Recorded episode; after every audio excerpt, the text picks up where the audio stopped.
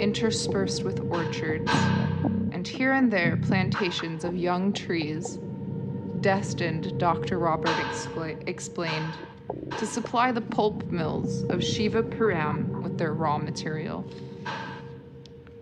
How many papers does Pala support? Will inquired, and was surprised to learn that there was only one. Who enjoys the monopoly? The government? The party in power?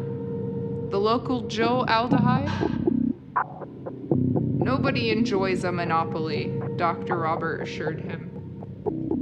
There's a panel of editors representing half a dozen different parties and interests. Each of them gets his allotted space for comment and criticism. The reader's in a position to compare their arguments and make up his own mind. Remember how shocked I was the first time I read one of your big circulation newspapers. Bias of the headlines, the systematic one-sided one-sidedness of reporting, and the commentaries. The catchwords and slogans instead of argument no serious appeal to reason. Instead, a systematic effort to install conditioned reflexes in the minds of the voters.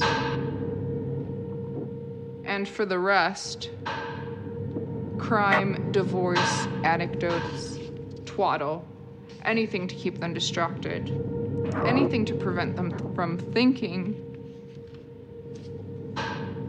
The car climbed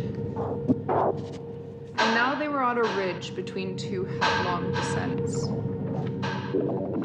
with a tree fringed lake down at the bottom of a gorge to their left, and to the right, a broader valley, where between two tree shaded villages, like an incongruous piece of pure geometry, sprawled a huge factory.